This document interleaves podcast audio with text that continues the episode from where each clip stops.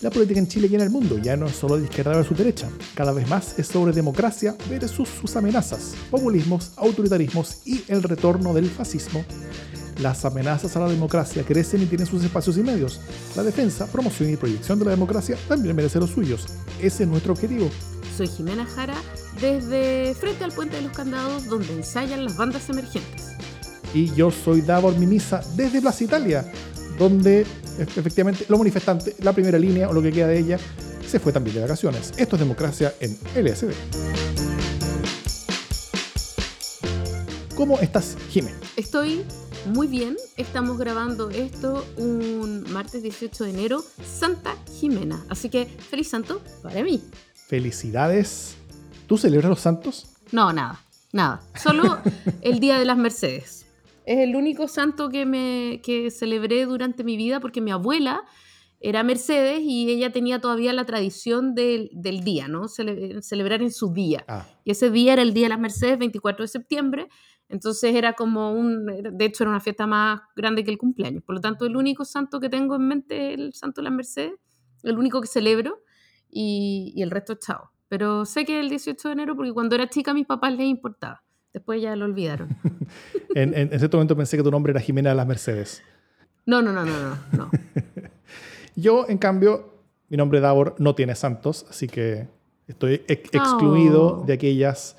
Eh, pero, pero, pero, tienes, sí tienes otros nombres con santos. Pero en singular, no en plural. No soy como esas personas, como, como los piñeres que tienen cinco o seis nombres, ¿cachai? No, yo, yo, yo, no, yo no soy de esas personas. No soy Juan Sebastián Miguel, no sé cuánto. Eh, ah, pero tenés, solo un nombre Tengo segundo nombre, sí. Ah, solo uno, ya. Pero ese sí tiene santo, pues. Vamos a celebrarlo cuando corresponda y lo develaremos. Pueden podemos, podemos, jugar un, podemos jugar un Wordle con el segundo nombre de Davor. El, el, el, santo, si no me equivoco, es en febrero. Creo, creo, creo acordarme. Puede equivocarme, pero creo que es por ahí. Eh, Vamos a ver. Partamos hoy día con un par de avisos de la casa bien cortitos. Ya salió el LSD sin censura. Eh, a fines de la semana pasada salió el LSD sin censura de enero. Esto es el capítulo mensual que le damos como agradecimiento en forma exclusiva a nuestros queridísimos y queridísimas aportantes, quienes nos ayudan mes a mes a poder hacer más y mejores podcasts. ¿De qué hablamos? Este, sin, sin, sin dar mucho spoiler, porque la regla principal que, con la que todos estamos de acuerdo es que eh, lo que se dice en LSD sin censura se queda en LSD sin censura. Pero así como en, en macro categorías. Como, ¿De qué hablamos más o menos, Jimé? Em, en general, eh, hablamos un poco más, eh, más deslenguadamente de lo que hablamos en nuestro abierto. y la vez pasada, ya no me acuerdo de qué hablamos, pero... Ah, sí, sí, ya me acuerdo, ya me acuerdo. hicimos unas ciertas conjeturas sobre lo que lo que estimábamos podría llegar a ser el gabinete del presidente electo. Porque si todo el mundo conjetura, ¿por qué nosotros no? Así que hicimos nuestro, nuestro gabinete. Si lo está haciendo Chaguán, ¿Por qué no? Claro. ¿Por qué nosotros no? Eso, vamos a hacer un, un, shadow cabinet, un gabinete en las sombras de democracia en el CD. ¿Qué tal? ¿Ah? Entre quienes nos escuchen y nos siguen. Eh, también hablamos un poquito sobre un discurso. Igual vamos van a ser. ¿Ah? Hay, poco, hay poco elenco mejor, Hay poco elenco. Mejor elenco que varios ministerios que yo conozco. Eh, en la, eh, eh, también hablamos bastante sobre un discurso en particular que hizo Gabriel Boric, un discurso relevante, donde hicimos un análisis en, cercano a eso. Y también hablamos sobre cuál es el proceso para hacer la ultra. Cómo, cómo, se hizo este último capítulo de la ultra y, y qué es todo lo que viene involucrado. También para contarles para qué cosas nos están ayudando, ¿no es cierto? O sea, cuáles son los esfuerzos que detrás y, y que esto no jauja, digamos. Eh, eso.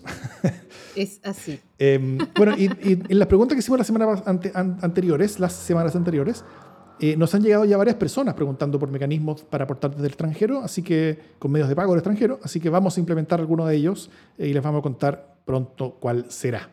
Si quieren sumarse a eso o cualquier otra cosa, cuéntenos por Twitter, Facebook eh, o democracianlsd.gmail.com, donde quieran.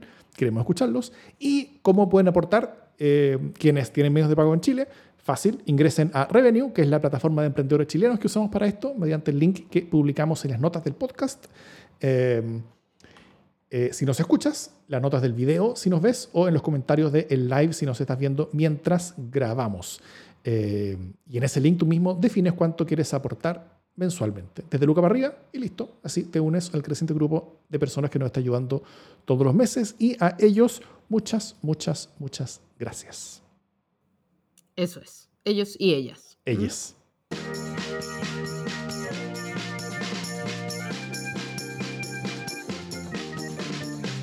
Oye, em, partamos con nuestro primer, primerísimo tema. Em, lo primero que, y, antes de darte el pase de, audio, porque hoy día le, trajimos audio, ¿ah? hemos estado aplicados, eh, quiero contarte algunas cosas sobre una, em, una institución tradicional de la República, ¿no? Eh, el, el tema del día, el tema de la primera dama. ¿Qué es la primera dama en Chile? Eh, les quiero contar que es un cargo tradicionalmente, o sea, históricamente fue siempre eh, protocolar, eh, tenía que ver con organizar básicamente los eventos sociales, sobre todo en la época en que los presidentes vivían en el Palacio de la Moneda. ser anfitriona de esos contextos y acompañar obviamente al presidente en sus actividades de, protocolares, ¿no? Em, fíjate que es un cargo que ha quedado tres veces vacante, con Jorge Alessandri y con los dos periodos de Michelle Bachelet, que eh, se cumplieron las labores eh, de administrar un presupuesto que tiene la dirección sociocultural, pasó a llamarse, en vez de gabinete de la primera dama, dirección sociocultural, y vamos a hablar de esa plata que maneja eh, esta unidad, ¿no? Em, y también una vez fue ejercido por una mamá, la mamá eh, de Bernardo Higgins. Bernardo Higgins hizo que su mamá ejerciera como primera dama. Claro que en esa época no se llamaba primera dama. Tampoco se llamaba presidente. Tampoco él se llamaba, claro, pero ella no era la directora suprema tampoco, eh, ni la dictadora. Pero sí pasaba que eh, durante la época de la colonia el gobernador se llamaba presidente porque presidía eh, la Real Audiencia y la mujer del presidente, gobernador, slash gobernador, se llamaba presidenta o presidente. Mira, que sí, no tenía idea, qué buen dato. Es súper bonito porque el, porque el nombre presidenta se usó, fíjate, hoy día buceando me enteré. Entonces eran el presidente y la presidenta, y la presidenta era la esposa del presidente. Costumbre que se mantuvo después cuando Chile hizo su vida republicana eh, y que empezó a dejar, a dejar su uso como a partir de mediados del siglo XIX.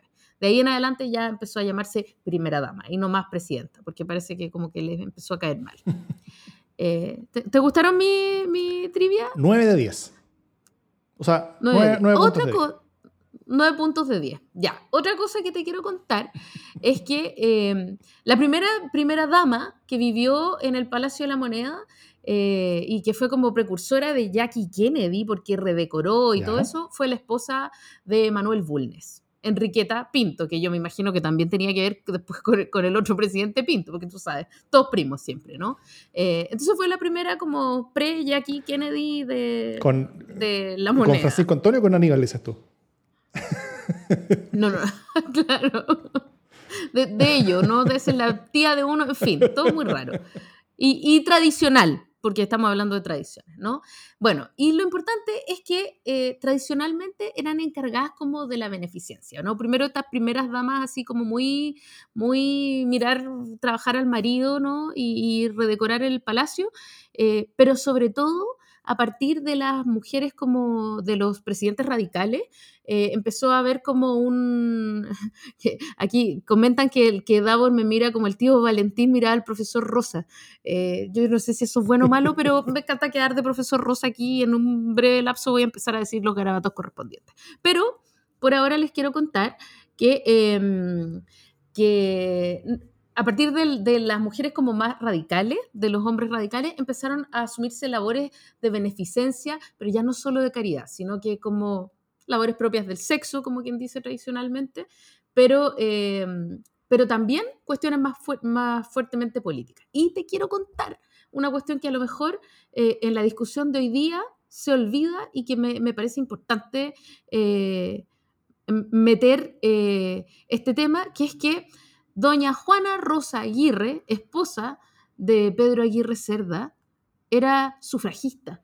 Eh, y, dentro de su, y dentro de su rol de primera dama, ella tuvo acciones políticas en pro del sufragio femenino. ¿sí? Entonces, nada, solo para decir que si venimos a, fundar eh, esta institución como una institución feminista, eh, no sé cómo se dirá feminismo en Selknam, pero podría no ser tan acotado eh, a la historia, ¿no? Porque siempre a veces se cree que la historia parte con uno, pero ahí tenéis una primera dama sufragista antes del voto a las mujeres. Eso es todo cuanto te puedo contar, así como el pequeño barniz histórico. ¿Qué es lo que pasa? para que entendamos un poco de qué va esta discusión también, que no se crea que es una discusión simbólica o solo de adorno. Eh, pasa que hasta eh, la Tencha Bussi, hasta Hortensia Bussi, esposa eh, de Salvador Allende, no había un presupuesto para fundaciones que administrara eh, esta dirección, ¿no? El gabinete de la primera. Era solo un rol protocolar. Seguía siendo una cuestión muy protocolar y se organizaban em, eh, actividades de beneficencia. Y si bien había relaciones con ciertas fundaciones, eh, no se administraba un presupuesto eh, que permitiera como darles plata, ¿no? Y eso lo hacía más jodido. Cuando empezó a tener plata el gabinete de la primera dama, obvio, con la señora que acaba de fallecer hace pocas semanas, ¿no? Entonces, em, fue Lucía Iriar la que, la que hizo de SEMA Chile mm. eh, su institución y también su testaferro, ¿no? Ya, y no nos vamos a poner a hablar de eso, porque para qué hablar de ciertas cosas, pero a partir de ese momento el gabinete de la primera dama tuvo plata, plata para darle a sus organizaciones, ¿no? Mm. Eh, y entonces, bueno, después Leonoro Yarsun eh, aparece y entonces trae al alero eh, ciertas fundaciones, la Fundación de la Familia, la Fundación Integra, eh, después eh, Chile Enter con Luisa Durán, etcétera, y empiezan a traer distintas fundaciones, ya se maneja un presupuesto. ¿Sí? Por lo tanto, quien está en el gabinete de la primera dama también decide el destino de ciertos presupuestos para ciertas fundaciones. ¿sí? entonces, eh, cuando estamos hoy día hablando de este rol, es un rol que igual administra plata. Eh, y entonces es un rol discrecional que administra plata. De eso estamos hablando un poco administrativamente, ¿sí? porque el rol ha ido cambiando. Bueno, todo esto para decirte que eh, hoy día estamos confrontados a la continuidad o a la extinción del cargo. Ya sabemos que el cargo va a tener continuidad, pero ¿por qué estamos metidos en este rollo? ¿Por qué estamos hablando de este tema? Y aquí yo quiero pedirte, por favor, como profesor Rosa, corre video. Eh, tenemos un, audio que eh, da una pista de por qué estamos hablando de este tete. Hay una figura republicana que, es media anacrónica, que, que es bien extraña, pero me gustaría saber tu opinión sobre ella. La primera dama. ¿Qué voy a hacer con el concepto de primera dama? No, creo que no tiene no tiene ningún sentido. Eh, no pueden haber cargos en el Estado que tengan que ver, que estén relacionados con el parentesco, eh, con, con quien es presidente o con nadie. Y por lo tanto, las funciones que hoy día están a cargo de la primera dama, en particular, no sé, la Orquesta Juvenil, Fundación Integra eh, y otras, tienen que entregarse mediante eh, dirección alta dirección pública o funcionarios de carrera. Yo creo que pasó algo muy bonito en la inauguración de la Convención Constitucional con Carmen Gloria de Valladares, que los funcionarios públicos de carrera fueron reivindicados también eh, en todo lo que ella significó ese día y que es algo que nosotros tenemos que relevar. El Estado es más allá de los gobiernos de turno y por lo tanto instancias como esa tienen que ser utilizadas por funcionarios de carrera. Sí, pero resulta que cuando llega alguien a la presidencia en, en, condición de no tener pareja o soltero, eh, pasa lo que pasó con Michelle Bachelet, que fue, eh, que fue su hijo. Por eso nosotros vamos a, terminar, a, abolir esa institución y generar una instancia que sea transparente, que esté en función de méritos y de carrera funcionaria y no de eh, afinidad o relación sentimental con, o de sangre con el presidente o presidenta. Hermoso. Dicho por eh, el hoy día presidente electo, eh, en sus momentos de candidatura, en una entrevista, durante el año recién pasado, no hace 10 años, mm. prometiendo abolir un cargo que no tiene más mérito que, eh, que el de, que el de mm, provenir de una relación sentimental o de sangre en algunos casos, o jurídica, con, con el presidente de la República. Una cosa anacrónica que no se justifica eh, y que merece el manejo de esos presupuestos transparencia. Una hermosa idea la de transformarlo en ADP, eh, que no se va a concretar finalmente. Eh, una hermosa idea el transparentar el uso de esos recursos. una hermosa idea que se fue a la basura. ¿Cómo lo vais viendo? Ya hablé un montón, pero ¿qué te parece a ti el, el, atado del día? Em, complejo. O sea, primero porque, porque efectivamente todos quienes recordamos la discusión sobre este tema y, la hemos visto hace mucho tiempo y hemos participado a veces de, discusiones cuando comienzan los gobiernos eh, desde hace mucho tiempo. Em, no... Creo que esto es una gran pérdida de oportunidad. Eh, porque, a ver, eh, el, gabinete que, va a escoger eh, Gabriel Boric lo va a escoger, se supone que el día viernes la mañana, o sea, como, lo, está escogiendo ahora, pero, pero, pero lo anunciar creo que el viernes en la mañana. Eso, eh, esa va a ser la gran señal como de su gobierno y la gran decisión, la, primera gran, gran decisión que toma un, presidente o presidenta es su gabinete, ¿no es cierto? Antes que asume, escoge a sus colaboradores de primera línea. Eso ya es, y, los anuncia. Eso ya es jugarse políticamente ya con, con, con eh, con, las manos en la masa, eh, eh, con guitarra, digamos. Pero antes de eso, tienen esta oportunidad. Tienen la oportunidad de qué hacer o, de hacer ciertos anuncios con, cosas que no son las más relevantes. Esto, esto no es del nivel de, un anuncio de gabinete, salvo para, no sé, los fantasmas de la revista de papel cuché, que, que, mucho de ellas no queda, pero, pero, pero, algo hay.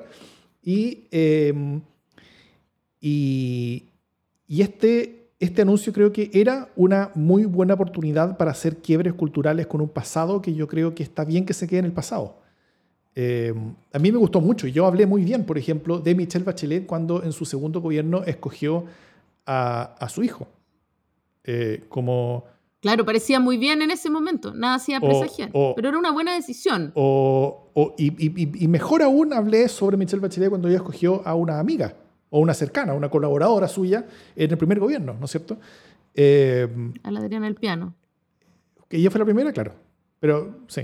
Pero, pero, después cambió, creo, pero bueno, claro, sí. Em, sí, sí, sí. Ya. Em, y, y, con ese tipo de avances uno como que veía que una de las gracias, y que, y que fue de las cosas que yo consideré desde el principio, una de las gracias de tener a una mujer presidenta era que ciertas figuras que consideraban eh, a, a, la, a la presidencia como algo históricamente estático asociado a una visión familiar que se estaba quedando atrás en Chile, eh, también se queda atrás. Y eh, por razones no tan, tan sorprendentes, cada vez que ganó Piñera, como la cosa se revertía y volvíamos como, una, como un rol mucho más tradicional de primera dama. Eh, Cecilia está feliz siendo primera dama, ¿no es cierto? Entonces ella, ella como que vuelve a, las dinámicas tradicionales, lo cual para, para, para, un gobierno que tiene mucho más de conservador no es tan raro. Entonces, cuando, cuando sume o, cuando gana la elección más bien, porque no sume todavía, cuando gana la elección eh, Gabriel Boric, uno podría asumir y esperar de que va a aprovechar estas oportunidades aún mejor y aún más que Michelle Bachelet para eh, hacer ciertos cambios simbólicos desde el poder que tiene, desde el poder limitado finalmente que tiene, que tiene un presidente. Y sobre todo este, esta presidencia en particular de Gabriel Boric, eh, que no va a poder hacer casi nada de su programa, como ya hemos visto, casi nada de sus reformas, poco de ellas, al menos tal como están si, si quiere aprobar cosas por el Congreso va a tener que modificarlas muy sustancialmente con respecto a lo que a ellos le gustaría. Por lo que las cosas más importantes que sí puede hacer son justamente las simbólicas. Y eso no es poco. O sea, eh, eh, eh, haciendo cosas simbólicas un presidente puede hacer mucho, puede hacer realmente cambios culturales que son mucho y, que pueden llegar a ser mucho más potentes y duraderos y fundamentales que cambios en políticas públicas. y, y esta, esta decisión por, por, por, tener que ver con la estructura familiar, o sea, desde la presidencia de la República, yo creo que era una de las más relevantes oportunidades que tenía para instalar nuevas formas de relacionamiento, nuevas formas de hacer política, nuevas formas de entender, de entender roles, nuevas formas de, de, diálogo de género, digamos, y de, muchas otras cosas. Eh, y yo creo que se perdió una oportunidad muy, muy grande con esto de avanzar. Y yo, en verdad, quedé profundamente desilusionado con la noticia de que, de que, van, a, de que, van a tomar el rol para reformarlo en vez de simplemente eh, hacerlo pedazos y, y, y, hacer otra cosa. O sea, yo, yo, yo desde hace muchos años, no, no, no esto, sino que yo hace mucho tiempo, y pueden buscar mi Twitter desde hace 5 o 10 años atrás, eh, este rol hay que quemarlo y, esparcir su ceniza en el Océano Pacífico. No, no, no, debía quedar nada de esto, no tiene ninguna razón para hacer. Creo que es muy indigno. Creo que es muy indigno de un país moderno y civilizado el tener eh, roles anacrónicos como este que, que, que no hacen más que intentar forzar ciertas estructuras tradicionales sobre países que ya no lo son. Estoy totalmente de acuerdo contigo. Em, nada más quiero agregar eh, a tu argumentación que básicamente el, el hoy día he escuchado, o sea, he, leído gente decir como, ¿por qué se hace un tema esto? Eh, y la razón es que quienes tematizaron esto fueron ellos precisamente, ¿no? Eh, o sea, efectivamente con Michelle Bachelet fue como tema, porque nunca había habido una presidenta eh, y porque además ella era una mujer eh, separada, era una mujer sola, era una madre sola. Y por lo tanto, eh, en, ese Chile, en ese Chile premoderno hoy día, una gran pregunta era como, oiga, ¿y quién va a ser su primera dama o quién va a ser su primer damo? ¿Cómo lo va a hacer en el fondo? Era todo un tema. Y ella hizo que no fuera tema. Fue, yo estoy sola, no hay primera dama, o sea, súper sencillo. Eh, y lo vivió con mucha sencillez y puso a, su, a, la Adriana del piano, después puso a otra persona. Las funciones protocolares las cumplía eh, muchas veces la señora Ángela Geria, porque hay que entender que este es un cargo que tiene dos patas. Una pata es la dirección sociocultural, que es la administración de la unidad de los presupuestos, básicamente, y eso era lo que cumplía eh, la nana del piano y después se me olvidó el nombre, María no sé qué, eh, te, lo busco en breve. Em, y el otro es quien acompaña básicamente en los cargos en que hay que estar ayudando, apoyando, socializando junto con eh, el presidente o la presidenta. Y Espera las comidas, las visitas de Estado, cosas así. Eso eso no tiene por qué desaparecer, eso, eso está bien, alguien tiene que acompañarlo y, y, otros países que sí tienen primera dama porque son más tradicionales y uno tiene que ir acompañado con alguien y ahí, ahí, ahí, ahí importa menos quién es. Y eso, y eso está bien que se mantenga, está, ya. Exacto, ¿cachai? O sea, ese es el tipo de cosas, pero es una cuestión eh, protocolar, no merece un cargo siquiera. ¿no? Es una función, o sea, si tú eres como si te toca ir a una cuestión de comida con tu pareja, bueno, te toca. Eh, pero estamos hablando que eso es una proporción de 1 a 20, en las que uno dice, oye, realmente es medio jodido ir solo, entonces acompáñame. Eh, en el caso de Sebastián Dávalos, cumplía las dos funciones, eh, la administración del presupuesto y también el acompañar a la presidenta, qué sé yo, a la fonda o qué sé yo. entonces, dejó de ser un tema eh, y también la sociedad entendió que podía ser una función, la de la dirección sociocultural, que cumpliera cualquiera. Eh, y hoy día era la oportunidad, yo coincido contigo, de dar un paso más, de decir, no solo puede ser ocupado por cualquiera eh, a discreción del presidente o presidenta, sino que qué tal que lo hacemos alta dirección pública, como había dicho el propio presidente electo Boric. Mm. ADP es una linda función. O sea, aquí hay plata, esto tiene que ser administrado con transparencia, por lo tanto vamos a ponerle otras reglas a esta cuestión. Y se acabó eh, el, rollo de los parientes. Entonces, obviamente, y a mí me parece que con toda legitimidad, se genera una expectativa de que haya un giro eh, más transgresor que el que ha habido con Michelle Bachelet. Y en lugar de eso, a mí me parece, es un retroceso. O sea, a, mí me parece que lo que ocurre hoy día eh, no solo es un sinsentido desde el punto de vista del propio discurso que ellos llevan. Eh, Eugenia Irma era la, otra primera dama, además de la nana del piano. Nos sopla aquí Gonzalo Yersun.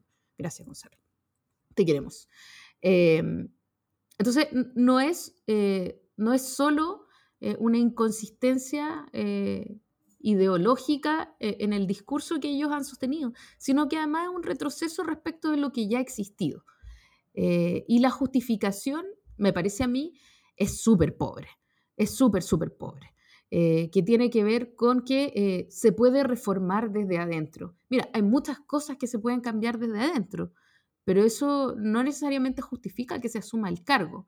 ¿no? Eh, y esta cosa de darle un plot twist así como súper feminista, súper transgresor y súper guay, a mí me parece que no se justifica, me parece que que es muchísimo mejor y habría sido muchísimo mejor que dijeran desde el principio, mira, sabes que me tinca eh, asumir esta cuestión, es súper eh, cool, eh, creo que puedo hacer cosas cool desde aquí y ya está. O no haber hablado simplemente del tema, si nadie le iba a vetar el cargo a quien él quisiera. Pero no es un cargo de elección popular no es un cargo democrático y entonces cuando tú generas la expectativa de que esto se va a manejar con criterios modernos, y con, y con, criterios, digamos, de transparencia y de, y de, de probidad, como se entiende hoy día, eh, obviamente que es un retroceso cuando finalmente ocurre lo contrario. Y tú dices, mm. no, sí, sí, voy a nombrar a mi polola como primera dama. Y además la primera dama se lo toma, eh, hay una cuña muy rarísima de ella que dice que,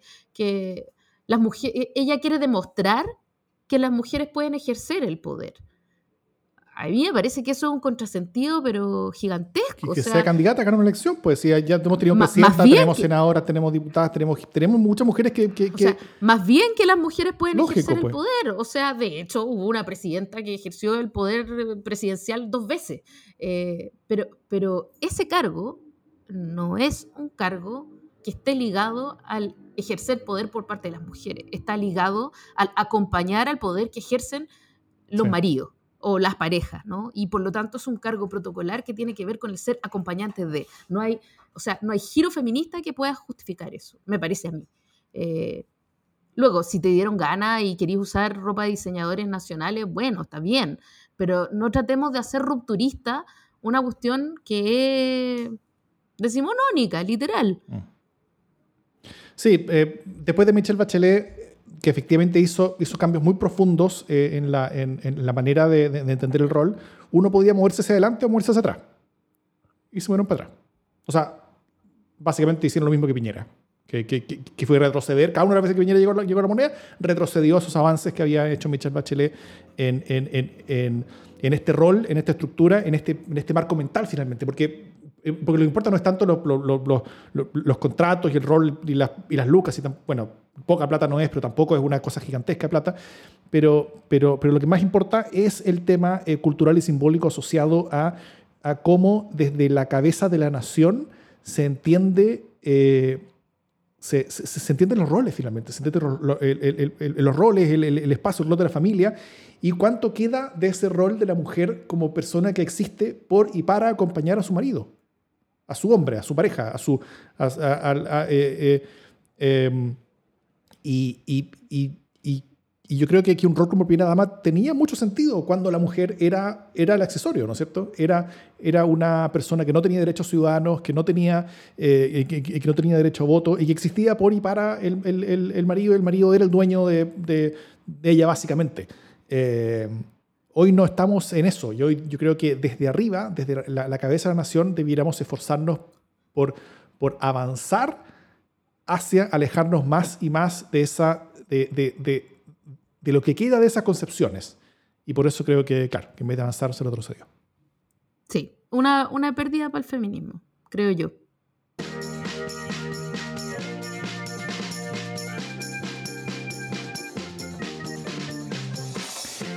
Entretenida la convención constitucional. Eh, hartas cosas de, que, están pasando últimamente. Por ejemplo, comienza la recta final de la discusión del articulado mismo, ¿no es cierto? Eso, eso es bien importante y eso cambia las dinámicas tanto internas como externas, ya con la nueva mesa elegida. Eh, en un par de días termina la etapa en la que los convencionales mismos podrán presentar propuestas. Solamente quedan las iniciativas populares que se pueden presentar solo hasta, este jueves.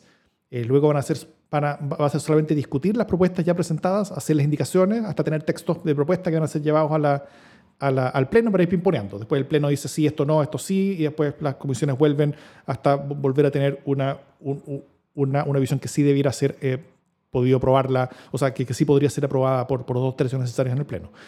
Eh, y esto se refleja también en la aprobación, yo creo, de la convención, eh, que se está acercando a sus mejores momentos, a sus mejores momentos de por ahí por julio del año pasado, de- eh, después de su inicio. Ahora está casi 60% de aprobación. El mejor momento que tuvo fue 63%, este- esto según la Academ, ¿sí?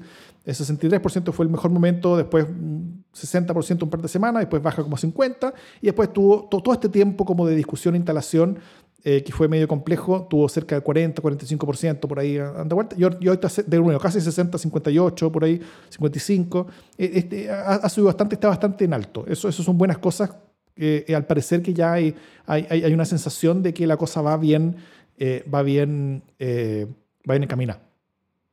Y algo entretenido de, de todo esto son las, inici- las iniciativas populares que mencioné recién. ¿Tú has firmado alguna, Jimé, hasta ahora? Sí, sí, firmé una, debería haber firmado más, pero firmé una por la inclusión de las altas capacidades en el sistema educativo. Perfecto.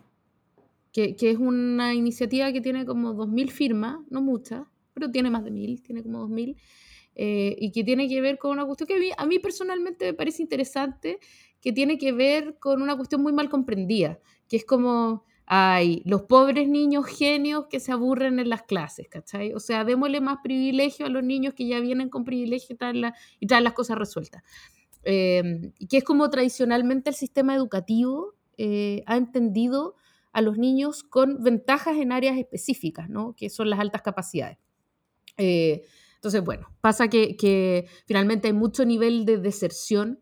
eh, son Mm. niños que les cuesta mucho concentrarse en la actividad escolar porque, tienen, porque tienen capacidades en unas cosas, tienen un nivel de obsesividad a veces en unas cosas, eh, porque no están recibiendo el estímulo que necesitan para concentrarse, entonces a veces incluso les va mal en el colegio, eh, son objeto de bullying, eh, pasan hartas cosas que son bien fomes eh, con, Sí. con estos niños y con estas niñas. Dejan de creer en sus propias capacidades, se desmotivan, eh, no se integran bien, etc. Pasan muchas, muchas cosas fome que van más allá del, del que no desarrollan todo su potencial, que ya es bastante fome porque no estamos como para farrearnos las capacidades de nadie. Eh, pero además, eh, un sistema escolar que no ofrece respuestas a niños que tienen capacidades distintas, porque básicamente se entienden como capacidades diferentes o capacidades especiales, eh, las capacidades que tienen que ver con un refuerzo en una área específica eh, o en otra, ¿no? El lenguaje, por ejemplo. Eh, pero eh, en este caso lo que se requiere es una forma de tratar a estos niños que tienen altas capacidades, que muchas veces se les exige además un nivel de madurez que no necesariamente tienen porque tienen la edad que tienen, Mm. aunque tengan alta capacidad en un área, no necesariamente en todas. Entonces, bueno, todo este, todo este prejuicio del niño genio, sí, por favor, preocupémonos del niño genio, me parece que está muy mal entendido.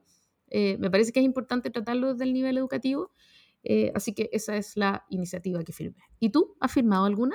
Yo firmé una hasta ahora. eh, pretendo firmar, voy, voy a, voy a eh, firmar más después de lo que les voy a contar, pero, pero he firmado una que, es una iniciativa popular de norma de, de acción colectiva por la educación, donde muchas organizaciones de, de- la educación transversales que, que- están viendo, que están proponiendo cómo tratar la educación como a nivel de, de- de derecho, como, como a nivel de derecho, lo cual tiene muchas críticas. Yo tengo muchas críticas con, cómo está, y muchas personas, por supuesto, tienen muchas críticas con cómo está expresado el derecho a la educación en la actual constitución, donde, donde, donde es- está expresado primero como, liber- como, como, como libertad, y la libertad incluso está expresada primero como, eh, como libertad de emprendimiento educativo, lo cual genera muchos problemas y, también habla bastante mal de cómo, de cómo deberíamos entender la educación eh, en un país como Chile. Eh, pero espero eh, usar todas mis firmas, eh, creo que son siete firmas que, ca- que cada una persona puede hacer, así que eh, espero, espero poder eh, usarlas todas. En, en eso mismo, este jueves, como dice recién, se cierra la inscripción de las nuevas iniciativas. El martes primero de febrero se cierra la posibilidad de firmar nuevas iniciativas también populares, así que tenemos este mes nomás para, para firmar y para ver cuáles son las que pueden llegar a, a la meta. Eh, se han presentado varias propuestas, varias miles de propuestas, verdad, varias, varias miles de propuestas. De ellas, eh, 1.766 iniciativas han pasado el filtro de, de la admisibilidad. Eh, que, que es básicamente que cumplan con todas las formalidades eh, y que no incumplan derechos humanos básicos o disposiciones de, de tratados internacionales firmados por Chile. Eh, después de ese filtro, eh, esas 1.766 han sido publicadas para empezar a buscar firmas. Entonces, y, y hay otras, además, 1.102 hoy, según el informe de hoy día, que están en proceso de revisión de admisibilidad. Entonces, cada una necesita 15.000 firmas para que deban ser consideradas por la comisión respectiva de la convención. ¿No es cierto? O sea, la convención está obligada a analizar cada propuesta que consiga más de 15.000 firmas. Eh, y cada uno de nosotros puede firmar hasta siete iniciativas. Así que eso es mucho, mu- mucho poder eh, eh, popular en las manos de las personas. Yo creo que no, que, no ha sido difundido suficientemente. Así que a quienes quieran presentar indicaciones, rápido que se cierra el plazo, este jueves se cierra. Y si es que quieren firmar, van a tener hasta fin de mes para hacerlo. Bueno, yo, tal como ¿Cómo funciona, perdona, pero cómo Dime. funciona eso? Así como que las más firmadas son las que se van a patrocinar. Hay como un, es como una, ¿hay un compromiso o es como, No, no, eso- cuéntenos para tenerlo claro, ¿cómo, cómo funciona eh, formalmente esto? Por favor, conte- para que le contemos a la gente también. En el, ah, en el reglamento de la, de, la, de- de la convención, el reglamento que aprobó la convención, parte de la, de la participación ciudadana implica esto, implica la, la iniciativa popular de, de- de norma, donde eh, la misma convención se obliga a sí misma a revisar todas las normas que tengan más de 15.000 personas que las hayan, eh, que, que las hayan apoyado. Eso es. Claro.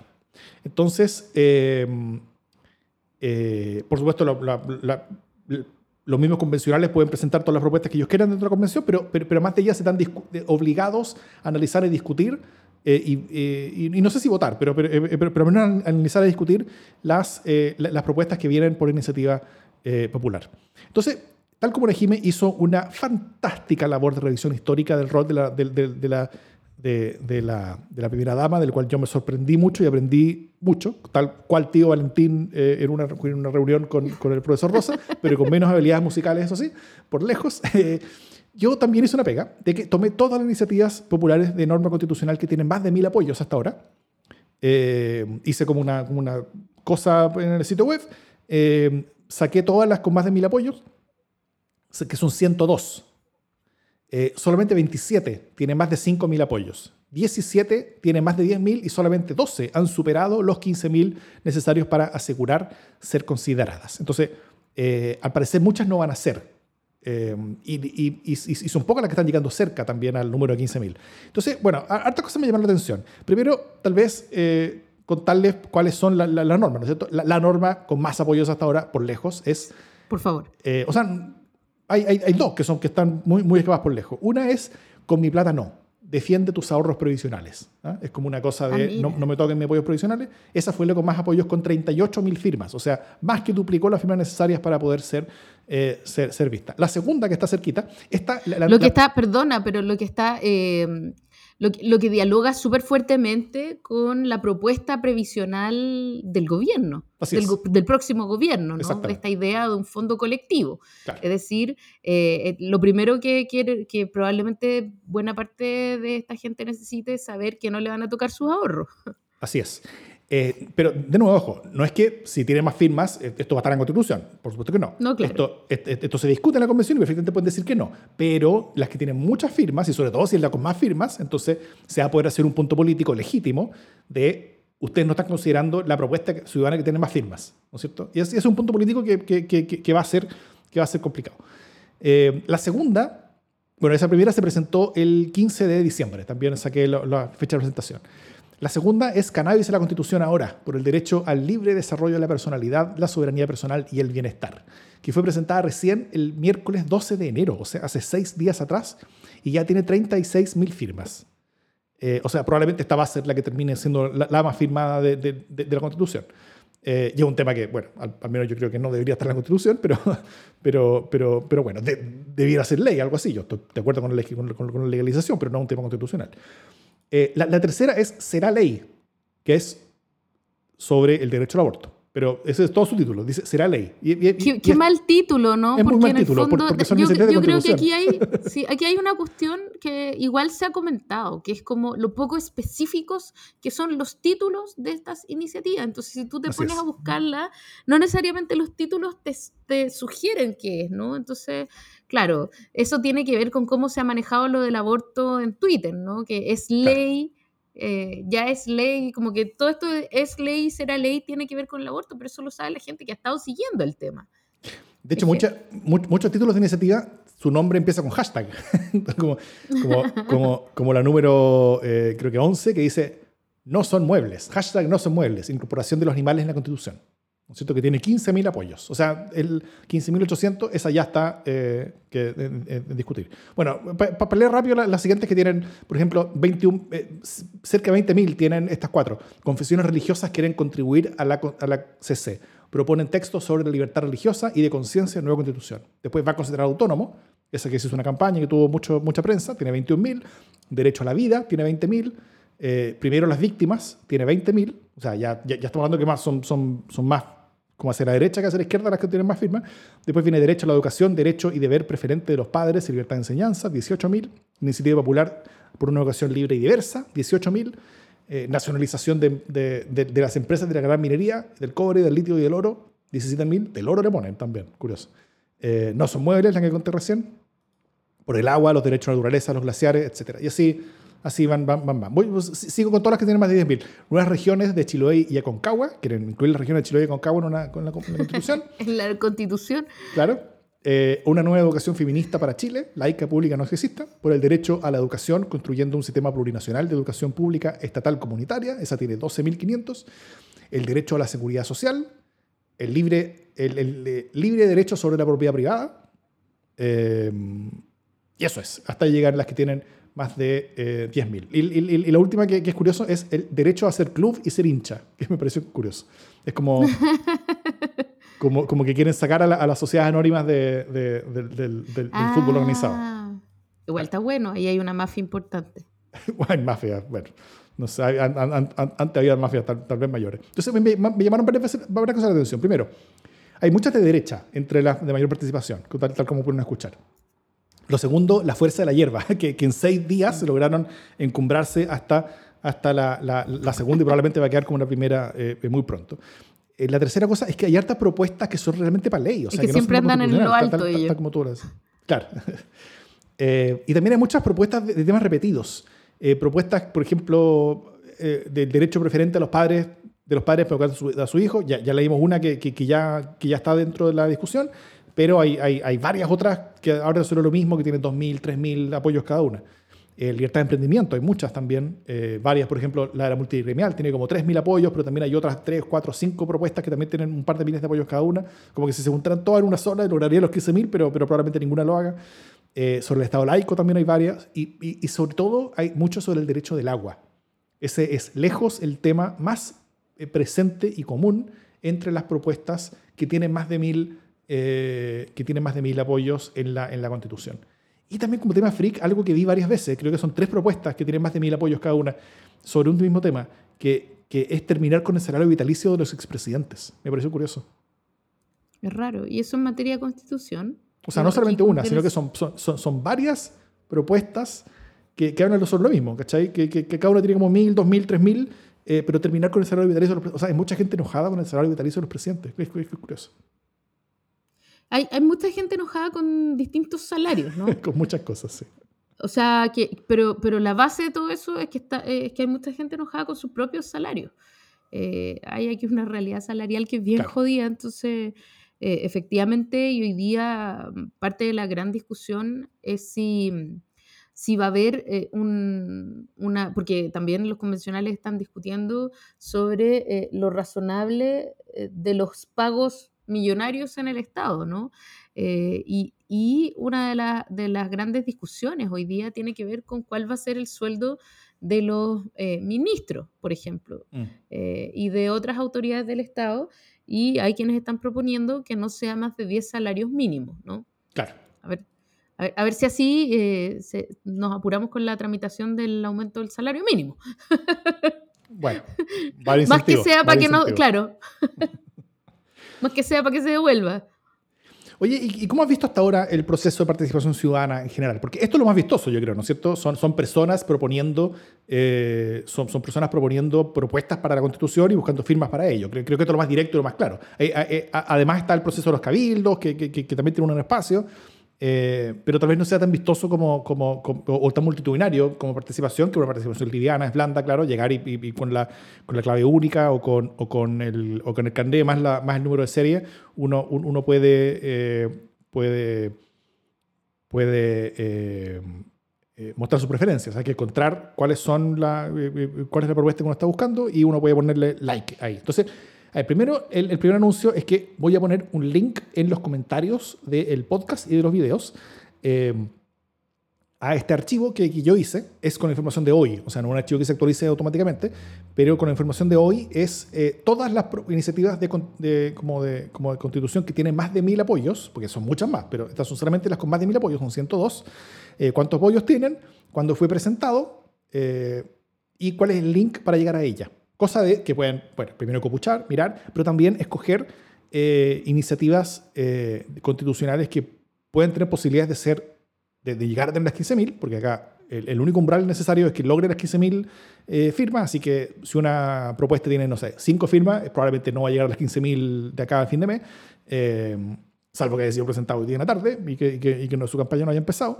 Eh, y, y las que tienen algunos miles sí pueden tener posibilidades. Entonces, para que escojan y también para que compartan eh, algunas iniciativas que ustedes quieran, quieran hacer. O sea, creo que, creo que eh, ha sido buena pega de ciudadanía y, y- y es bien agradable. No sé, no sé si te, te, te pasa también, pero eh, en muchos de mis grupos de, de WhatsApp donde yo estoy, eh, llega gente como que, mira, eh, yo estoy, estoy impulsando esto, un amigo está impulsando esto, una gente que conozco está impulsando esto y me pareció, o, o yo firmé esto y me pareció muy bueno, eh, y lo invito a todos a firmar. Eh, eh, es una cosa de ciudadanía, creo que bonita, ¿no? Es bonita. eh, yo concuerdo contigo en que, en que quizás en, en las redes de, de, como de quienes estamos más metidos en el rollo político, en la conversación política, eh, hay mucho movimiento en torno a esto, ¿no? Como de tratar de mirar las iniciativas de ley en esta conversación. Las personas que nos acompañan en el vivo eh, han mirado, han cachureado, algunas han firmado, otros no, pero están al tanto, ¿no? Pero yo leía en, en- la tercera eh, que un 48% de las personas no conoce los mecanismos para incidir en el proceso eh, constituyente, ¿no? Y eso es según la eh, encuesta Zoom de reconstitución. Y ahí, bueno, tú estás, estás hablando casi de una de cada dos personas, ¿no? Y eso tiene que ver con quizás falta de difusión, quizás falta de interés, pero en el fondo hoy día hay que hacer un esfuerzo muy grande para tratar de salir de la burbuja y poder eh, decirle a las personas que normalmente no están en la conversación política que se metan eh, y que incidan, que hagan un clic, que hoy día hay una posibilidad. O sea, estamos hablando de que eh, la mitad de los chilenos y chilenas no saben cómo pueden incidir y, se es. están quedando afuera. Y esta es una oportunidad preciosa. Entonces, es una oportunidad que probablemente muchas de las personas que nosotros conozcamos están tomando, pero que ojalá podamos eh, ayudar a que sean más personas eh, y no necesariamente personas interesadas en las políticas, pero que sí se ven afectadas por las cuestiones, eh, que patrocinen algunas iniciativas, ojalá además iniciativas que tengan que ver con lo constitucional y no con la ley que queremos pasar y queremos hacerla pasar colada como discusión constitucional. Claro. Eh, pero bueno, hay muchas propuestas. Hicimos la pega a ordenarlas, las que tienen alguna posibilidad de llegar a la meta. Eh, así que, nada, pues, esto, esto es como tal vez la, la- de los primeros llamados de advocacy que nosotros hacemos en este podcast, porque, porque no solamente le- les contamos cosas, sino que también queremos llamarlos a hacer cosas. Y una cosa que podemos llamarlos a hacer al tiro es tomar una o varias de estas iniciativas que a ustedes les gusten, eh, no solamente firmarlas, sino que llamar a firmarlas y empujar a que se firmen, a que consigan sus apoyos. De nuevo, eh, pueden obligar, pueden, pueden, hacer que las, que, que las comisiones discutan sobre ciertas cosas eh, en, en- en- el marco de quienes eh, están proponiendo, proponiendo, haciendo estas propuestas. Hay muchas propuestas que son hechas por organizaciones o por conjuntos de organizaciones, como este colectivo de educación, que es por, por muchas organizaciones eh, que, que, que- funcionaron en- que, que, que hablan y trabajan en la educación, por lo tanto, eh, son, son- son- son- hay, hay, pegas muchas veces muy serias detrás de esta propuesta y que a veces son más serias aún que las que puede hacer la misma Convención Constitucional por sí sola. Eh, entonces, es una muy buena oportunidad para, eh, para, para empujarlas. No, de aquí al jueves eh, se pueden presentar propuestas nuevas. De, de aquí a fin de mes, uno puede firmar propuestas entre las que ya están. Entonces, no lo estamos invitando a, a presentar propuestas nuevas. Si quieren, por supuesto, bienvenidos sean y, y- y háganlo. Eh, pero entre las propuestas que hoy día ya se presentaron y que hoy día ya pasaron por el filtro, que ya existen, eh, este es el listado de las que ya están. eh, y vamos, y hasta fin de mes, ustedes pueden firmarlas y empujar que su aprobación entre sus cercanos y su gente. ¿Te parece llamado, Jiménez? Me parece perfectamente. Suscribo. Fantástico.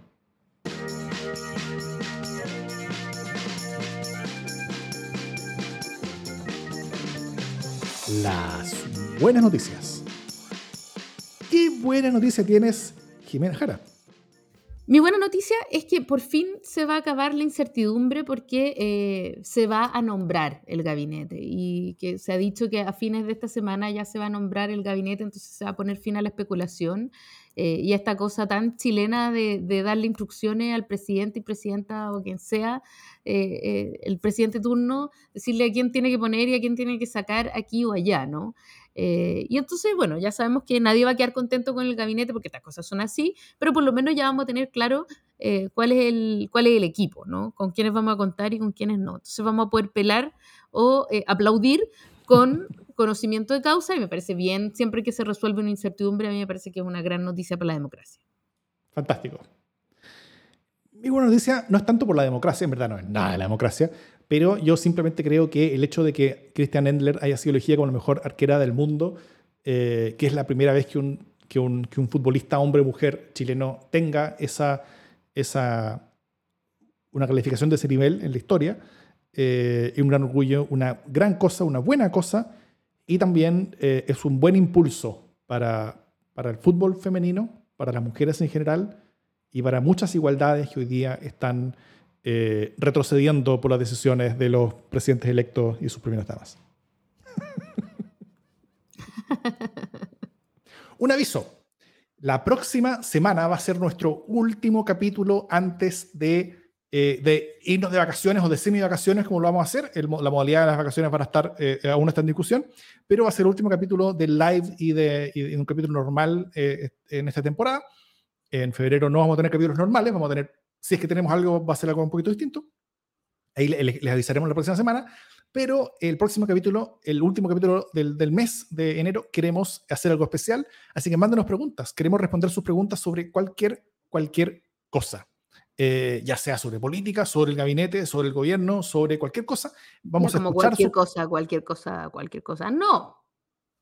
Cualquier cosa pública. cualquier cosa, sea personal, sea cualquier... Ahora, no vamos a responderlas todas, no vamos a responderlas todas, pues tendremos nuestro filtro, pero podemos también irnos, es, es salir como el esquema y, responder algunas cosas más, eh, más eh, eh, tal vez menos, menos empaquetadas o cosas así. También podemos responder algunas de esas preguntas, por supuesto. Así que eh, pregúntenos lo que quieran, nosotros lo responderemos la próxima semana. Tomaremos varias de esas preguntas, intentar tomar algunas preguntas serias, políticas, otras no tanto, para, para tener un programa más entretenido y ágil. Dicho eso, esto es democracia en LSD.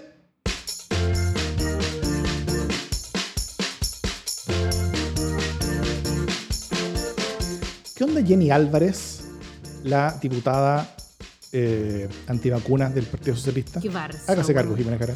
Puta, yo- es que yo no puedo salir a responder por cualquier idiota que milite tampoco, pues igual. Pero esta Jenny Álvarez, yo no sé cómo pasó con la. Eh, o, si hablaba de las vacunas con alguien, alguien, alguien inventó que, era mística, yo creo que es pelotúa nomás, no mística, ¿no? Eh, sé, que, sé que había eh, indignación en las filas socialistas por, por el nivel de exposición al que sometió especialmente porque además, como tú te imaginarás, es socialista, se sienta con los socialistas, habla con los socialistas, le tira el tufo a los socialistas, eh, y entonces son los socialistas los que hoy día andan más corriendo en círculos porque tienen que hacer cuarentena preventiva, pues son contacto estrechísimo. Así que, nada, cuarentena mística.